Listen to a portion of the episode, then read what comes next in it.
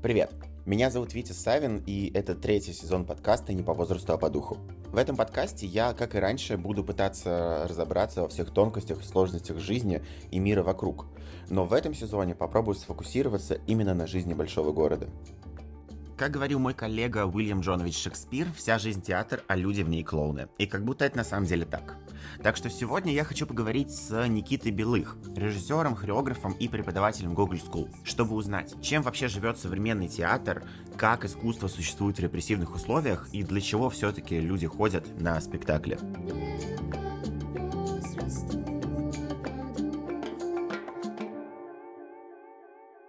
Привет, Никита. Привет. Да, я, как уже тебе говорил, да, когда мы с тобой только встретились, я очень удачно вчера уже был в театре, поэтому у меня есть такая почва для задавания тебе вопросов. Я попал в Сосерикон Райкина на «Грозу».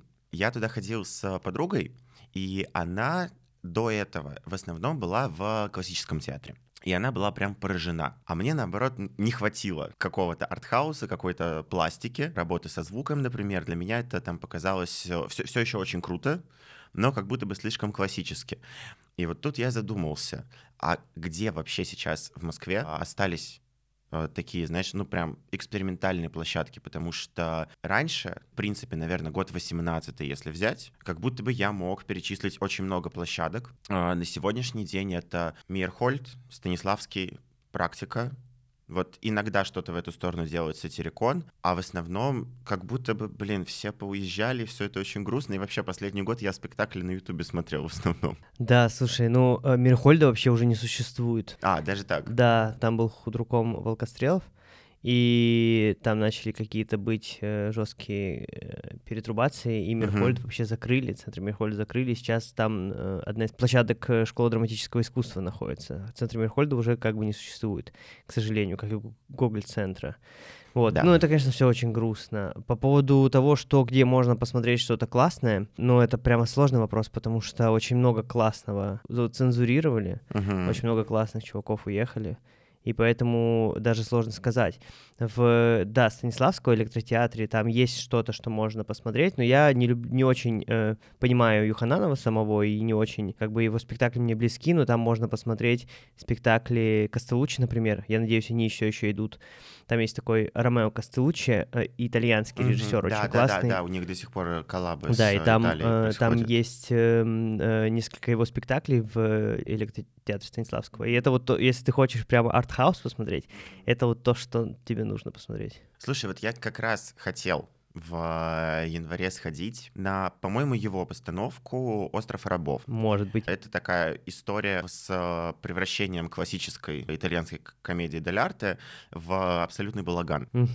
Что интересно, когда я попытался купить билет на всю эту историю по Пушкинской карте, я только недавно вспомнил про ее существование, осознал, что я ей никогда не пользовался, а уже буквально через пару месяцев мне будет 23, я уже не смогу ей воспользоваться. Поэтому думаю, ну, ну надо наконец-то попробовать. И при попытке купить билет именно на этот спектакль, сайт продажи билетов выдает ошибку. Причем это не только у меня. И тут, конечно, большой вопрос, цензура ли это. Да, конечно, немножко конспирологии пахнет, но как бы... Вопрос хороший, да, да не да. знаю, не знаю. И вот, кстати, сейчас по поводу пушкинской карты я тоже так задумался. Почему я ей не пользовался долгое время? Потому что мне всегда очень притила вот эта мысль про то, что там я не хочу на вот эти вот там правительственные подачки, что-то такое, знаешь, максимально в духе максимализма. А вот э, сейчас, когда я, получается, себе там покупал билеты в театре, я сижу и думаю, блин, возможно, я даже сделал, знаешь, там какое-то хорошее дело, потому что я там потратил эти деньги на искусство, вместо того, чтобы они потенциально пошли на производство ракет. Ну, утрированы, mm-hmm, да, все-таки, ну, примерно такая ситуация. И тут же я вспомнил а, позицию одного из музыкантов, вот а, буквально там в последние полтора года была эта история, когда выяснилось о том, что он записал свой альбом на деньги Института развития интернета, его за это сразу же попытались отменить, на что он сказал, о том, что лучше я эти деньги потрачу на искусство, нежели чем на ракеты. Угу. Вот здесь возникает такой вопрос, потому что большинство, если не все театры, они все-таки имеют историю с государственным финансированием в России на сегодняшний день. Да, да. Вот. И как ты думаешь, вот относительно театра, стоит идти на вот эти моменты цензуры, про которые ты сам уже сказал, да, но продолжать работать или же ты все-таки придерживаешься той точки зрения, что нет, эти грязные деньги не нужны искусству, искусство должно расти отдельно? Слушай, Витя, это очень хороший вопрос, потому что до 2022 года наше государство, конечно, подзакручивало гайки в театре, но как-то uh-huh. не очень сильно. И очень много современных режиссеров, художников, даже ну, я в том числе, мы делали оппозиционные спектакли в государственных театрах за государственные деньги. И это было правильно, потому что в нормальном обществе искусство должно критиковать государство. И театр, и кино должны критиковать государство. Это, это нормально. И государство должно это обеспечить обеспечивать, потому что это создает систему сдержек и противовесов. В России есть огромная традиция репертуарного театра. Репертуарный театр не может существовать за деньги с продажи билетов в отличие от проектного театра. Это там сложная тема, не будем в это, uh-huh. я думаю, погружаться, но это просто факт. Репертуарный театр, он очень сложен, и очень разнообразен благодаря его сложности. Это значит, что каждый день или через день ты можешь посмотреть какой-то новый спектакль, а не как в проектном театре, который спектакль, который может идти год, один uh-huh. тот же. А в репертуарном театре ты можешь сегодня прийти на один, завтра на другой, послезавтра на третий спектакль. И это очень сложно. И это очень сложный вопрос бюджета. И поэтому э, репертуарный театр часто, не только в России, спонсируется кем-то и в большинстве своем государством. Проектный это, прости, что я перебил, это вот, например, как сейчас существует э, МДМ. Да, ничего не бойся как, с тобой. Да, да, да, да, все вот верно. они выкрутят полтора года, да. и до этого у них были шахматы, дальше они еще что-то придумают. Абсолютно верно. Угу. Также работают очень многие другие театры в Европе тоже, и, и весь Бродвей работает так. Фишка в том, что как бы государство, спонсируя репертуарный театр, не должно сувать свой нос туда, что там происходит. Это должны решать люди искусства не чиновники. Но у нас, видишь, такая система, что сейчас государство засунуло нос свой везде, в театр в том числе, э, и в кино в частности, потому что кино имеет э, намного большую вес с точки зрения масштабирования и распространения. Поэтому ты не можешь что-то делать сейчас в государственном театре, либо в кино без государственных денег. Это невозможно. Поэтому вопрос в том, что если ты можешь взять государственные деньги, как ты ими распоряжаешься, это хороший вопрос. И есть три пути разных типа путь делать что-то эскапистское, mm-hmm. что никак не говорит о нашей реальности. А наша реальность такова, мы живем, в, когда идет война. Вот, делать что-то, чтобы угодить государству, mm-hmm. и делать что-то, что его критикует. Просто знаешь, как будто эта игра немножко поменялась. Если до начала войны это была история про то, что тебе дают деньги, и дальше там ты уже понимаешь, что если ты идешь против курса, то тебя, скорее всего, ждет очень сложная игра на этом поле против государства. Такая, знаешь, абсолютно базовая классика в этом плане в современной России — это история Серебренникова на самом деле. Потому что он в свое время денег взял, я думаю, он прекрасно понимал все риски там, и, и, и понимал, что что-то его ждет впереди за это, собственно, да, потом дело насчет платформы и так далее, все это пошло, раскрутилось. А сейчас ситуация немножко другая, потому что я не очень верю, что в 2023 году, уже 24-й, так, на, надо свой мозг перестраивать уже постепенно, я не верю, что в 2024 году тому же Горчилину бы дали денег на кислоту. А, да, я согласен с тобой. А, вообще, есть такая история, что, например, не знаю насчет Горчилина, но я знаю про Звягинцева, например, например, uh-huh. что там было очень много частных инвестиций. Они брали у государства какую-то небольшую сумму для того, чтобы им дали прокатное удостоверение. Это была страховка. То есть они берут деньги у государства для того, чтобы сказать, э, вот мы сделали это э, за счет государства тоже. Государство дает им прокатное удостоверение, и они могут прокатываться в России. То есть эти деньги uh-huh. они брали не потому, что им нужно снять кино деньги на кино у них есть. Они брали их для того, чтобы получить гарантии, что это кино точно выйдет в кинотеатрах uh-huh. России. И насчет кислоты не знаю. Деньги найти на кино, в принципе, можно. То есть ты можешь найти частные инвестиции. Сейчас это намного сложнее, но ты можешь это сделать. Но вопрос в том, что будет с этим кино после. То есть, грубо говоря, сейчас у меня есть большая дилемма насчет того, чтобы снимать полный метр, потому что, окей, если даже я найду 50 миллионов, это реально. 30 миллионов, окей, сделаем за 20 миллионов, очень низкобюджетную картину. Там проблема в том, что потом нужно еще 60 на промотирование. Ну, а что потом с ним, да. Если ты не возьмешь деньги у государства, забудь о международных фестивалях окей, ты не взял денег у государства, огромные деньги нужны, чтобы потратиться, чтобы поехать на фестиваль, тоже большие деньги, чтобы как-то... Кто увидит твое кино? Даже если ты поедешь на фестиваль, его увидят на фестивалях. А что дальше? Ну, как бы это огромный и сложный вопрос. Слушай, я по этому поводу как раз а, на днях видел интервью с а, Никитой Калагривым, угу. актером, который там снимался в Слой пацана, в ну да, я да, Слой пацана, да, да, все. Он учился на курс младше меня. Ой, здорово.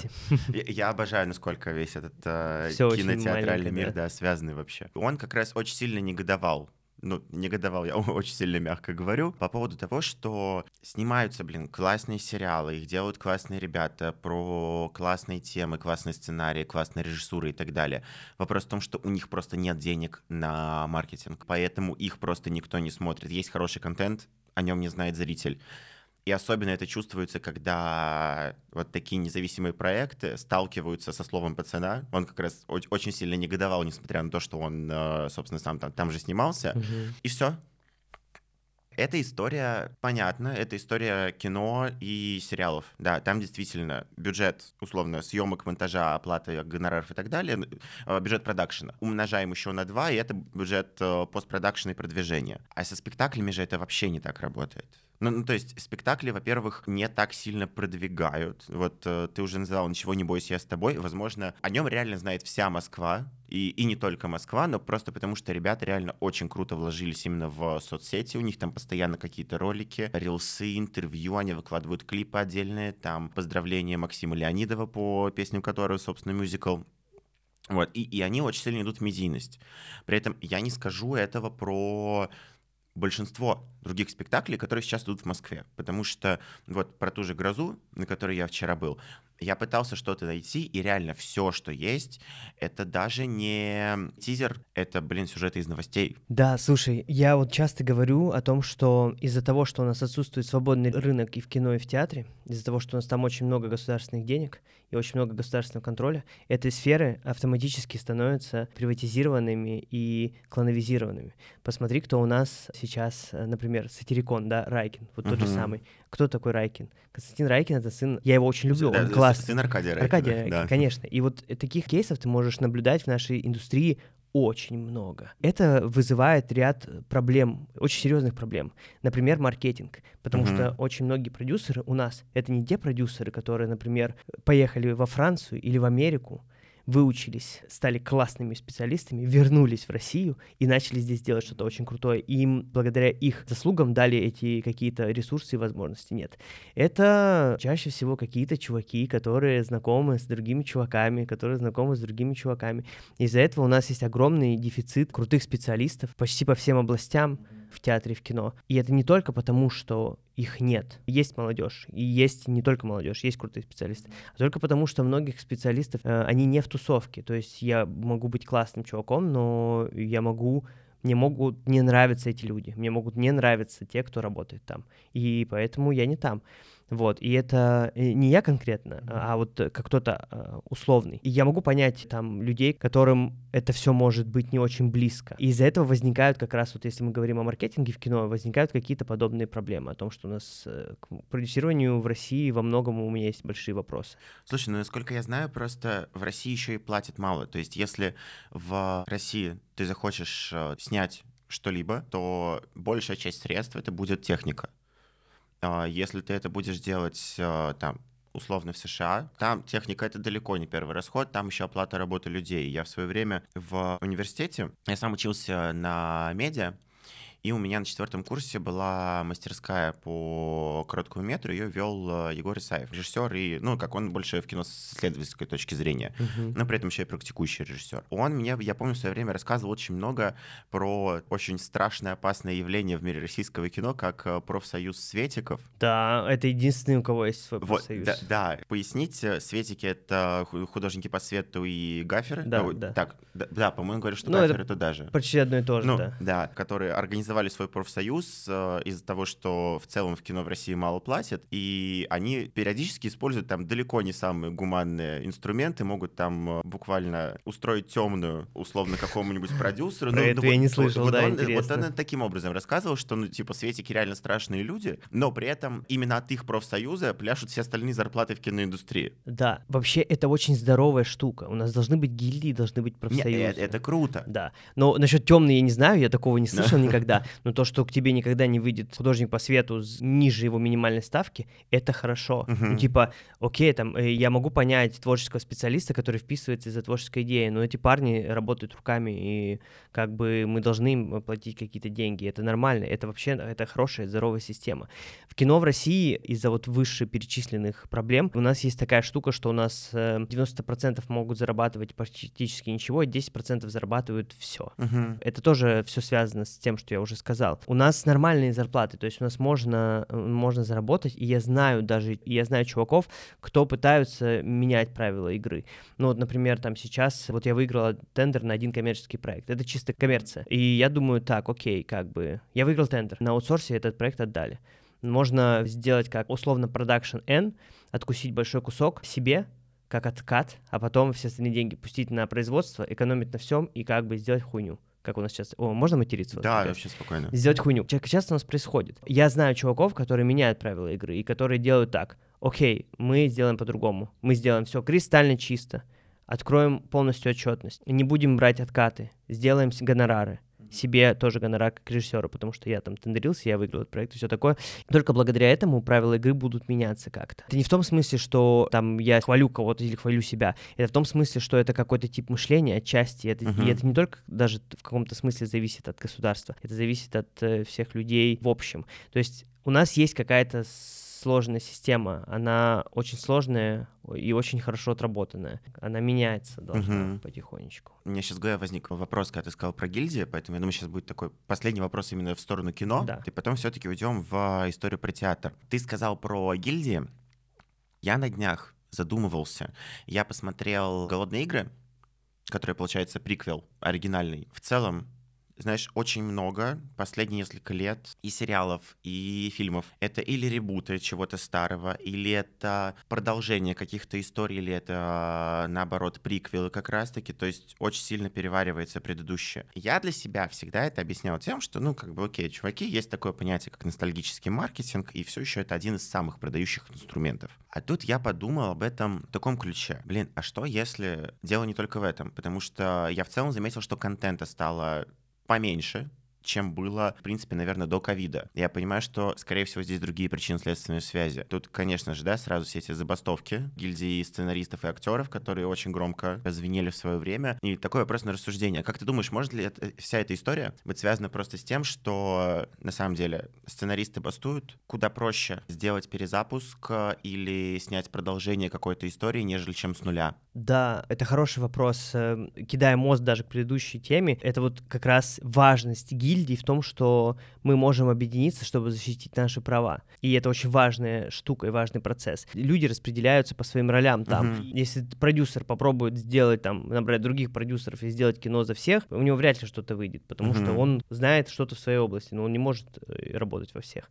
И круто, что сценаристы и потом актеры в Штатах могли вот так вот, и сейчас в Британии потом тоже следующая волна была, когда они могли выйти на забастовку, передоговориться о каких-то своих правах. Это очень важные демократические процессы, которые двигают всю индустрию вперед. Они не стопорят индустрию, они ее, наоборот, двигают. Uh-huh. То есть они будут работать еще лучше, потому что у них будут еще лучшие условия. Конечно, у нас сейчас есть какое-то поколение, на которое равняется вся индустрия, которые самое, ну, там, это миллениалы, поколение новое, которое сейчас вот 30, около 30 лет, uh-huh. чуть, там, плюс-минус сколько-то, я не знаю, и на которые как бы мы вот э, росли, я тоже как э, на каких-то вещах, и сейчас нам снимают ремейки, чтобы мы как бы такие поностальгировали, кайфанули. Uh-huh. Я думаю, что эта эпоха потихонечку начинает... Они сейчас экспериментируют с этим. С чем это связано? Это в основном делает же Голливуд. Да. И это связано с тем, что у Голливуда сейчас такой момент есть угасания. То есть сейчас в эпоху децентрализации, социальных сетей и т.д. и т.п. платформ на сцену вышли игроки из Южной Кореи, ну, Азия, из, да. из э Скандинавии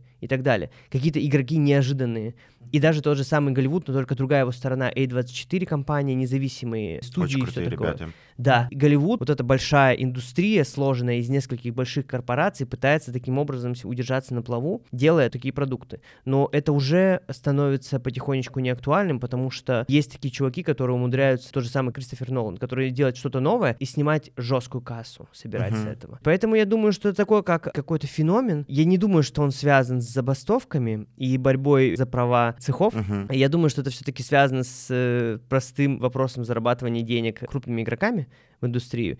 Но Человек-муравей, насколько я знаю, последний очень сильно не оправдал ожидания студий. А трехчасовой разговорный фильм про американского физика собирает жесткую кассу. Если посмотреть, Оппенгеймер довольно скучное кино. Оно... Слушай, а там да. опять же, там, мне кажется, очень сильно сыграл маркетинг, там сыграл очень Мгм. сильно противостояние с а, Барби параллельное. То, что там два фильма с супер разным, супер противоположные цели, супер разные целевые аудитории, и вот оно, оно просто стало трендом. Да, может быть, я наивен или чересчур позитивен, но я вижу запрос не только у мировой аудитории, но и у русской аудитории на новые... Извини, я э, опять э, скажу про какие-то такие... Мы будем считать самопиаром. Мгм. Я выложил независимый свой фильм, короткометражный, на YouTube. И без какого-либо промоута он набрал 85 тысяч просмотров. И его смотрели обычные люди, судя по комментариям. Это просто обычные люди откуда-то из Мгм. России. И я считаю, что если человек заходит на YouTube посмотреть э, независимое короткометражное кино, которое, ну, честно говоря, не про развлечение, потому что этот фильм, он сложный к восприятию. Его просто сложно смотреть. В этом точно есть запрос. То есть, грубо говоря, есть человек, который заходит на YouTube, и вместо того, чтобы включить какое-то ток-шоу, смотрит там что-то. И это обычный человек. Я, честно, да, я, я захожу и смотрю. Я, я Да. недавно думаю, а, даже, ну, окей, я хочу сходить в кино. Что сейчас идет в кинотеатрах? И я понимаю, что он там из всего многообразия холопов, елок и так далее, возможно, я могу сходить на бременских музыкантов, при этом ничего от них не ожидая, и, ну, только потому что, ну, наверное, Горбачева вот прям в отстое не будет сниматься. Ну, буквально единственный аргумент, который я могу привести. Так, да, хорошо, есть там в Москве условно Дом Жур, где показы ретроспективы, есть художественные, где тоже показы ретроспективы хороших, интересных вещей, которые A24 привозят в том числе очень часто. Как-то вот у них получается выбить все эти прокатные лицензии, а потом нет, и тогда реально, да, остается YouTube. Независимый, как правило, короткий метр — это все-таки история YouTube, потому что, да, выкладывают э, независимые проекты, у них ну, нет таких бюджетов, чтобы снимать полные метры, плюс очень часто это какие-то студенческие работы в том числе. Поэтому, да, запрос-то есть. И это факт. Мы в Москве вообще живем в каком-то феноменальном, феноменальной среде, потому что у нас не разрешают показывать голливудские фильмы, но из-за того, что кинотеатрам надо как-то заполняться, они начинают показывать фестивальное европейское кино. И не только европейское. А я знаешь, как этому радуюсь на самом деле? Ну, я тоже, потому что я Вообще. могу пойти в кинотеатр и посмотреть то, что показывали в Каннах. Да. Раньше эти фильмы терялись просто в огромном количестве Ага. голливудских продуктов. Возможно, будет плохой пример, но потому что фильм достаточно популярный. К моему стыду, я его впервые посмотрел, вот, получается, только этим летом. Я летом попал на Амели в оригинале с субтитрами, и это было просто великолепно. И, ну, я открыл для себя, да, там прекрасный фильм, настолько вообще комедию абсурда, над которой мы с подругой просто сидели и хохотали как не в себя, несмотря на то, что она смотрела этот фильм, там, не знаю, в десятый раз, возможно. Мгм. Ну, потому что кто не смотрел Эмили? Ну, вот я, я, видимо, только не смотрел Эмили. Но я понимаю, что к самому факту показа Амели в кинотеатрах привело то, что не показывают голливудские фильмы. Да, это, это такая история, что это, наверное, один единственный жирный плюс из всей этой сложившейся ситуации с кино, с санкциями, с точки зрения кино и все Мгм. такое, которые мы можем наблюдать. Ну, такое прямо, да. Что мы можем пойти в кинотеатр и посмотреть. Я, я ходил, это было в начале лета, я ходил на бойцовский клуб. Бойцовский клуб Финчера, один из моих любимых фильмов, я его А, обожаю. не смотрел. Не смотрел? Нет. Боже. Слушай, я летом дошел до того, чтобы его прочитать. Мгм. И я пока перевариваю. Я разговаривал там с людьми, мнению которых я доверяю в этом плане. Мне много кто говорил о том, что «Бойцовский клуб» — это та ситуация, когда фильм и книга — это два абсолютно разных произведения. Здесь нет истории про то, что там хуже, лучше, полное, неполное, они просто абсолютно разные. Поэтому я хочу сначала полностью переварить прочитанное, Мгм. чтобы потом уже подойти к фильму. Я согласен, это разное. Я тоже, я люблю и книгу, и фильм, и я тоже не могу их сравнивать, потому что они очень разные по своей сути. Мгм. Ну и Финчер, он такой, он берет какого-нибудь, э, какой-нибудь отличный, какой-нибудь отличный сценарий, отличный роман и просто переписывает его Ну, и делает свое кино. И с- с- к этому можно относиться по-разному, но это так, да, это его метод. Примерно так и делал Кирилл Серебренников на самом деле в свое время в. Гоголь-центре. Вот да, все-таки, переходя к театру, в кино последние несколько лет есть прям большая тенденция. Настолько большая, что я уже даже не назову ее свежей. А это тенденция на документалистику. Вот э, в России один из самых известных кейсов — это Битфильм Фест. Мгм. Там, если западных, то это тоже происходит, потому что там те же условные Amazon, BBC, HBO, Netflix снимают очень много документальных фильмов. А как это существует в театре?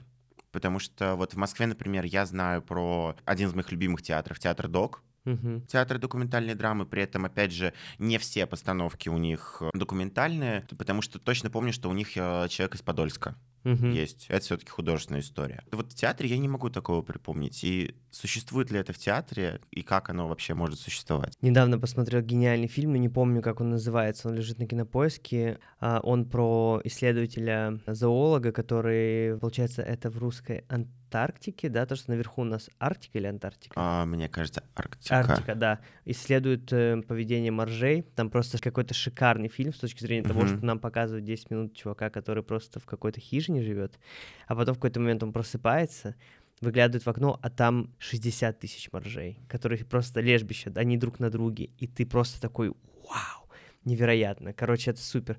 Это я к чему говорю? Это я говорю к тому, что театр — это всегда какая-то условность. То есть в кино мы можем показать жизнь, как она есть, потому что мы можем выйти за пределы комнаты Мгм. и пойти куда-то и что-то запечатлеть. В театре такого нет. Театр существует в пределах одного пространства. Ну, чаще всего. Ну, там, условно говоря, даже иммерсивный театр существует в пределах одного здания. Это большое ограничение, с чем должен э, работать театр. Поэтому театр часто связан с какой-то условностью. То есть там нам показывают табличку лес, и Мгм. актеры начинают играть, как будто как они в лесу. И мы начинаем верить в эту условность, потому что как бы мы не можем взять и воссоздать здесь лес. Мгм. Мы можем вывести людей в лес и сыграть спектакль там, но значит, это будет только лес и так далее. То есть это очень много создает вот такое вот это такое искусство. Из-за этого документальный театр, по мне, это очень сложный жанр. Я, я видел пару работ документального театра, которые меня впечатлили в том же самом театре Док. Но это скорее про то, что это не совсем про, про театр в чистом виде, это про сторителлинг. То есть э, это про то, как люди рассказывали, используя какие-то условные средства выразительности, про что-то, как, что происходило в реальной жизни. И это тоже как бы имеет место быть, и это тоже хорошо, но поэтому в театре документальный жанр не очень распространен, потому что э, театр — это условность. Чем интереснее эта условность, чем интереснее созданный мир, тем люди чаще идут в театр и видят это, и как бы в театре важна какая-то эстетика, в театре важен какой-то визуальный ряд, как Слушай, ну живописи. смотри, а что если театру вообще не нужно пространство? Как пример приведу вот историю как раз с «Грозы». Это Мгм. все-таки художественная история, но вот мне просто очень понравилось. Там все пространство и все декорации отработаны с помощью балетных станков и лавок. Мгм. При каждой смене локации герои определенным образом переставляют. Там это тоже используется как э, выразительное средство, да, потому что в этом э, в суровом мире Кабанихи все станки стоят ровно прямо. По приезде в Москву а, они все там косо. Опять же, в городе Калинове они стоят неровно, а нагромождены горой только в одном месте, на овраге, где Катерина встречается с Борисом, ходит с ним гулять. Но, да, здесь нет декорации абсолютно, по сути.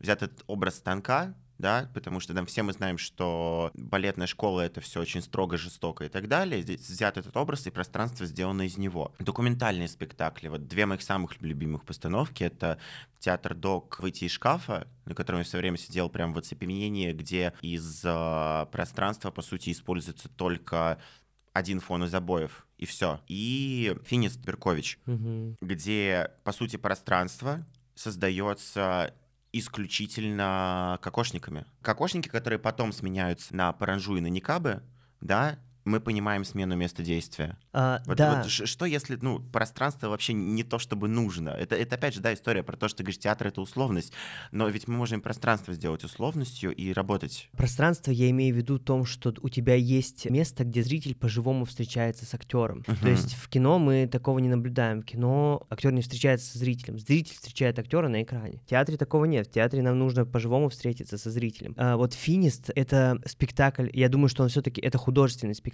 сделанный на основе документальных материалов. Это тоже важно. Вообще процесс документалистики очень э, такой, как бы там нету э, каких-то явных границ, они очень невидимые. Там тот же самый Расторгуев часто бывало, как сказать, режиссировал ситуации. Мгм. Это мы знаем точно, что где-то это 100% документалистика, где он просто наблюдал и снимал, а где-то, где он подталкивал героев что-то сделать. Слушай, То есть ну, документальность так, это или нет? из этой точки зрения, конечно, мы можем рассуждать о том, что документальный спектакль — это только на 100% включенное наблюдение. Единственный документальный спектакль, который может существовать, это как-то записанные реально жизненные ситуации, при том, что участники этих ситуаций не знают, что за ними наблюдают. А, да. Но, но, но, блин, но, но А- это, это прям утрирование. Ну да, я согласен. Просто э, в чем в чем фишка и кино и театра? Это э, истории. Я иду в кино или иду в театр для того, чтобы мне рассказали какую-то историю, которая, возможно, как-то у меня ассоциируется с собой и как-то мне, во мне откликнется. Меня впечатляет, когда эта история основана на реальных событиях, или, или это реальная история. Когда она основана на реальных событиях, там я начинаю сомневаться. Мгм. То есть, насколько меня обманывают. Когда она не основана на реальных событиях, а придумана, то я опять не сомневаюсь. Это придуманная история, окей, я это А понимаю. вот, вот, кстати, в кино я сомневаюсь, когда я вижу, что это основано на реальных я событиях. тоже сомневаюсь. А в театре я этому верю. В театре просто, да, есть какой-то момент, что есть такое, что насколько этот материал был переработан. Я вот, к сожалению, забыл спектакль в Театре Док, я был на нем очень давно. Там были просто два человека, которые просто рассказывали нам историю, читая письма, как люди Я понял, друг что это. другу. и да, я не вспомню название, да, но я понял, что Да, это за постановка. И как бы тут мне это, это реальные письма, возможно, они где-то редактированы, но это реальные вещи, которые как бы мне как артефакт демонстрируют. И я такой типа, окей, эта история очень интересная. И она документальная в каком-то смысле, ну, как бы в прямом смысле. Но театр очень ценен за какое-то... Это же искусство, и искусство всегда это, это реальность, которая прошла через призму какого-то художника, Мгм. через, через его взгляд и видение. Эта призма может по-разному искажать реальность. И я люблю, когда я в театре, это мое субъективное мнение, я люблю, когда реальность искажена, или это вообще новая реальность, Мгм. но тогда не обманывайте меня, что это типа основано на реальных событиях. Ну типа зачем? Покажите мне новую реальность, ли- либо скажите мне правду, скажите мне, что мы сильно исказили реальность, или скажите мне правду, что мы ее не искажали вообще. Документальный спектакль, когда человек не искажает реальность, а дает мне возможность вот вот так вот такая реальность есть, вот такой есть артефакт. Мы просто наблюдатели, мы просто как бы пронаблюдали и сказали тебе эту историю. И я считаю, что в этом есть какая-то ценность документалистики, которой мне э, не хватает. И в театр люди ходят, чтобы, чтобы отойти от реальности, мне кажется. Почему люди очень любят ходить на классику? Потому что классика, во-первых, это что-то проверенное, во-вторых, это знакомая мне история, а в-третьих, это то, что точно не реальность. То, что точно это Мгм. какая-то красивая история, которую как придумал какой-то человек. Слушай, не соглашусь. Я не люблю ходить на классику.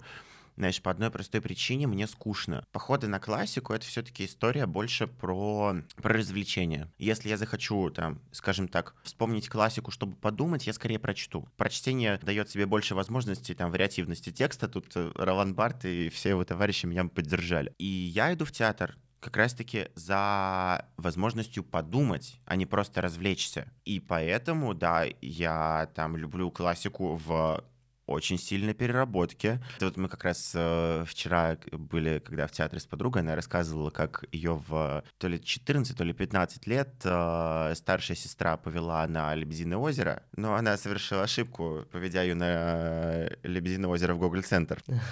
Да, и, собственно, моей подруге очень понравилась постановка, но сестра была немного в шоке, понимая, что она привела сестру на спектакль, на самом начале которого лебеди танцуют э, групповой танец с э, в руках. Но при этом я смотрел это «Лебединое озеро», к сожалению, не вживую, как и большинство постановок в Гоголь-центре, я не застал вживую. Я мечтаю когда-нибудь попасть вживую на машину Мюллер, но не верю в это. Я понимаю, да, там условно, для чего там нужны эти дилда, что до меня хочет донести режиссер. Я, кстати, не помню, по-моему, даже не Серебренников режиссер да, это не именно Серебренников «Лебединого был. озера». Мгм. И в отличие там условно от классического балета «Лебединое озеро», который люди приходят там просто посмотреть, ахнуть от э, истории Адетта Адили и так далее, сюда я прихожу еще и про подумать. И выхожу с спектакля очень озадаченный, и мне надо это переваривать. И вот для меня всегда театр был, ну, окей, как всегда там, с моих каких-то там осознанных лет, потому что в 16 лет ходил на рок-оперу «Парфюмер де Марин», и мне очень понравилось, потому что это было очень красиво. Там завтра я иду на «Ничего не бойся, я с тобой». При этом понимаю, что мне, скорее всего, будет скучно, но иду просто потому, что я очень люблю группу «Секрет» и творчество Леонидова. А вот именно в театр хожу я за тем, чтобы подумать. И для меня вот, ну, правда, последние там лет 8, наверное, моей жизни это была история про это. Я думаю, что тебе не будет скучно на «Ничего не бойся, с тобой». Это хороший entertainment. Ну, в смысле, это реально качественный entertainment. И вот как раз к твоему о том, чтобы подумать. Просто мне кажется, важно позволить э, театру быть разным. Важно позволить театру и развлекать, и загружать. И даже важно позволить театру, что наш зритель очень боится и не понимает, позволить театру не, не рассказывать тебе историю, нарратив, не рассказывать тебе нарратив. Мгм. То есть прийти на какой-нибудь спектакль и не увидеть там логики. И Это прекрасно, давать возможность искусству как бы быть вот таким вот разным и и знакомиться с разным, и постараться не, в, в, не выстраивать границы с произведением, исходя из какого-то своего предыдущего опыта, uh-huh. а смотря в будущее, и смотря на то, какое еще, что еще может быть. В этом смысле я очень люблю современное искусство, потому что часть важной, важной миссии искусства для меня лично — это расширять мой кругозор. Uh-huh. То есть, грубо говоря, когда я иду на Мане, я могу там впечатлиться от детализации и от того, как Мане умел, умел рисовать, и видя это вживую, видя это на картинках, это разное. Но когда я иду на какое-то современное искусство, я могу увидеть то, что я не видел до этого вообще никогда. Uh-huh. И, то, и офигеть от этого. Насчет Мане, ну, Мане же это тоже современное искусство, по сути. Это вот история про то, что есть модерн, есть контемпори, ну, да, и на да, русский да, язык да, это просто да. не переводится. Ну, вот. и, и когда я иду на Мане, я вдохновляюсь э, не мазками и проработанностью, а я смотрю на его картины, и меня приводит в восторг, знаешь, скорее история того, как э, ребята в конце 19 века создали клуб импрессионистов, а, салон несогласных устроили вот эту культурную революцию, по сути, в парижском обществе и так далее. И я вот думаю об этом. Ну, это э, три, мне почему-то в голове возникла триединая святая Русь, я сразу себя от, от, от, просто от этого отдернул. Но это как, это триединая история с точки зрения искусства. Это художник и его место в мире, его биография это его техника, это его мастерство, и это то, что, что смысл э, там стоят. Это неразрывно связано, ты не можешь воспринимать одно в разрыве от другого.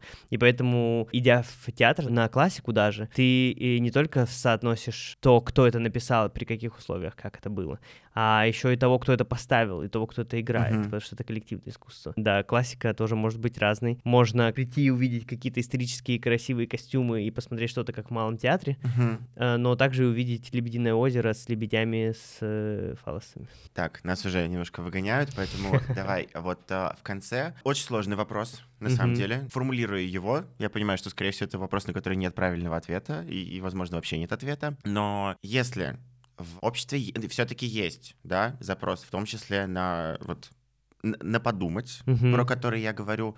Как ты считаешь, что с точки зрения развития театра, театру надо позволять быть разным? Почему тогда все еще репертуар 90% театров по территории всей России — это исключительно, знаешь, классические постановки, там приди условно в любой драмтеатр любого российского города, не берем Москву, Петербург условно, мы там увидим Ханума, Зойкина квартира и что-нибудь из, из Гришковца обязательно. Да, зима Гришковца. Вот сто процентов там будет. Знаешь, есть цитата Чехова.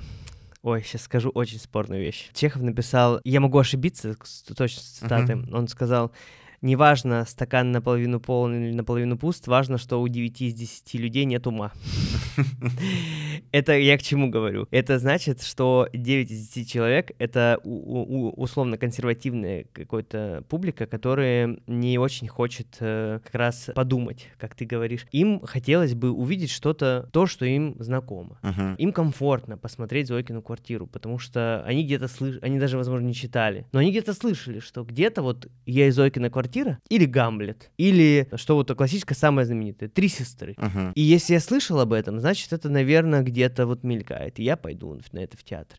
И, конечно, желательно, чтобы они там не охуели от того, что ты пришел на Три сестры, а там вообще какое-то современное искусство, и там дичь какая-то происходит. Наш зритель очень любит понимать, он очень не любит не понимать. Когда он не понимает, он отрицает сразу, и мне не нравится. Ну, а когда ты не понимаешь, тебя ничего не заставляет думать. Да, так и есть, и ну это, это, это большая проблема. Бы... Да, в этом и дилемма. Поэтому большинство наших репертуарных театров, несмотря на то, что у них есть государственное финансирование, с них все равно спрашивают насчет того, что ты заработал с них все равно спрашивают. И какая-то часть бюджета у них все равно идет там 20-30%. Это идет с продажи билетов. Им надо продавать. Им не нужны спектакли, на которые не придут зрители. Они uh-huh. очень быстро закрываются. Вообще театр и кино не существуют без зрителя. И это проблема. То, что как бы у нас особо никто не стремится людей образовывать, потому что никто не очень, не, не очень хочет рисковать. И это есть, но этого мало. И наш зритель, он такой, как бы. У нас очень много консервативности э, в нашем обществе. Мы такие как сказать, люди холодов. И поэтому мы такие как бы хотим, чтобы все было безопасно и свободно. Ну да, здесь, знаешь, мы как будто просто переходим на вот такую прям одну из ключевых, мне кажется, дихотомию, э, в принципе, познания, mm-hmm. да, о том, что знание, искусство, наука есть, с одной стороны, развитие, без которого невозможно, с другой стороны, э, это есть э, путь к отсутствию контроля над теми, кто его получает. Да, и я вот немножко познакомился с подкастом вашим, и я думаю, что все-таки ваша аудитория — это те люди, которые Э, если они дослушали до этого момента, они точно относятся к тем людям, кто идет в театр или в кино на подумать. Я это очень хорошо. очень надеюсь на это. И давай,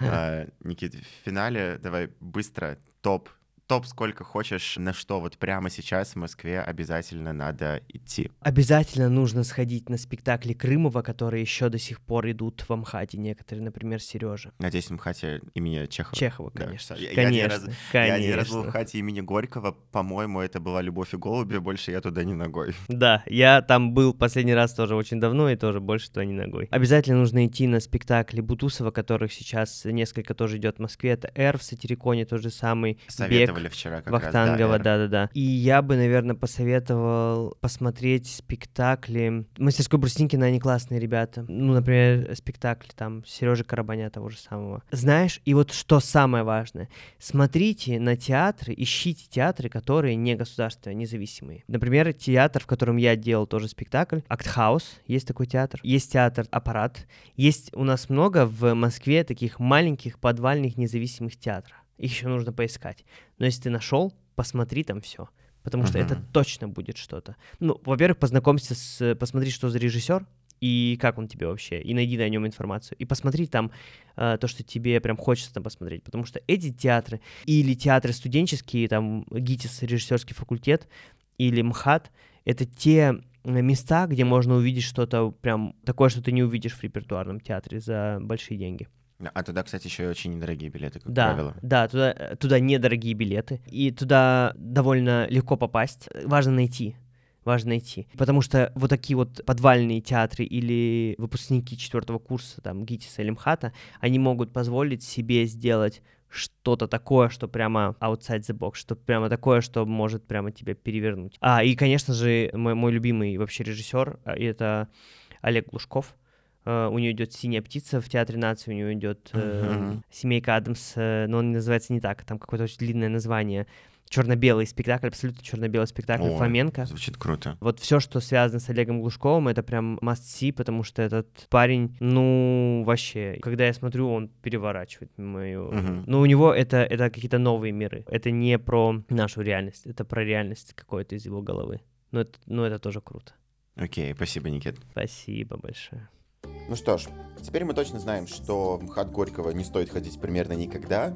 А если мы берем деньги у государства на искусство, то делать надо это очень аккуратно.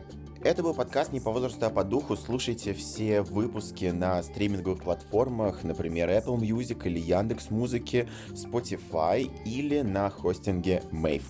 Меня зовут Витя Савин. До встречи в новых выпусках. Давайте разбираться в этом мире вместе. Всем пока. trust.